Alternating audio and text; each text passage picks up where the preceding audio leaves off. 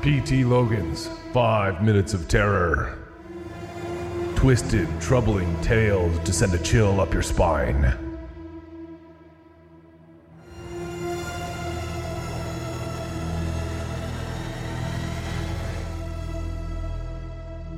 Do not soak. Warning, do not soak in water, Jenny read out loud. She held the strange green stone up for Marley to see. It says right here on the sticker. I wonder why not. I mean, it's just a stone, right? Marley asked. It's pretty, but it's just a stone. Jenny looked at the rock that she'd purchased from the strange lady at the flea market. It was solid green in some places and lighter in others. When she shook it, something inside jiggled a little. No idea. A drop of rain landed on Jenny's head, and she looked skyward. Dark clouds threatened overhead. It's going to pour, she shouted at her friend. I better get home before... It was too late. The clouds opened, and the rain came down. This wasn't your ordinary spring shower, however. It was as if God had tipped a giant bucket of water directly on Jenny and Marley's heads. Run, Marley cried.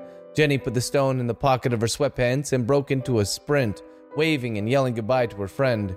She only lived about three blocks away, but the rain was so heavy that by the time she made it to her front door, she was completely drenched from head to toe. Jenny, is that you? Her mother called from the kitchen. Yeah, it's really coming down out there. Dinner's just about ready. Jenny started toward the stairs. I'm just going to put something warm on and I'll be right down. She tossed her wet clothes into the hamper in her closet and then slipped into her flannel pajamas. After dinner, she watched some T V with her mom and then went to bed, not giving the strange green stone another thought.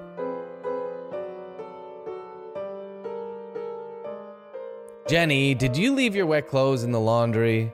Jenny, who was still half asleep, blinked rapidly. Did I? I don't remember. She rose from her bed and walked to her closet. There, she found her sopping sweatpants and t-shirt from the day prior. I'll put them in the dryer, she hollered to her mom. Jenny grabbed her sweatpants first and slung them over one arm. Something hard banged against her elbow, and she quickly searched her pockets. It took her but a few seconds to remember the green stone. She quickly pulled it up and held it up to the light.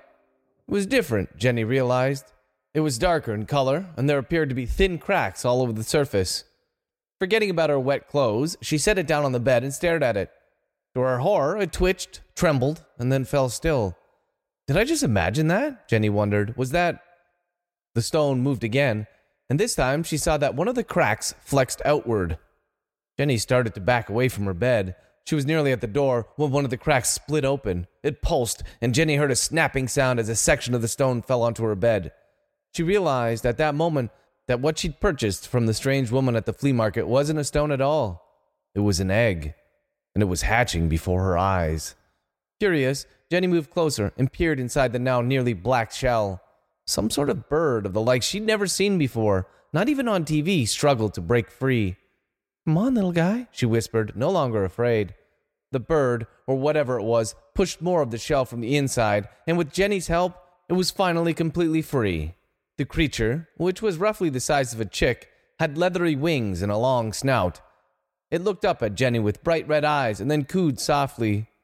Jenny picked it up in her hand and pet the thing's scaly head.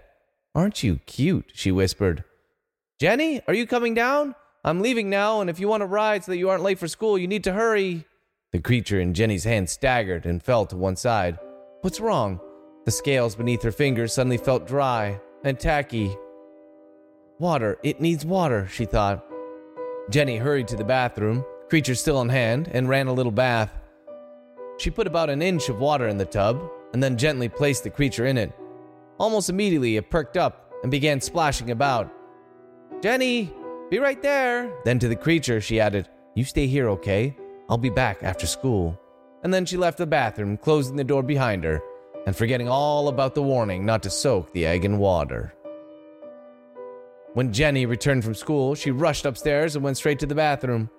Pleased to see that the door was still closed, she was about to open it when she heard a large splash from inside.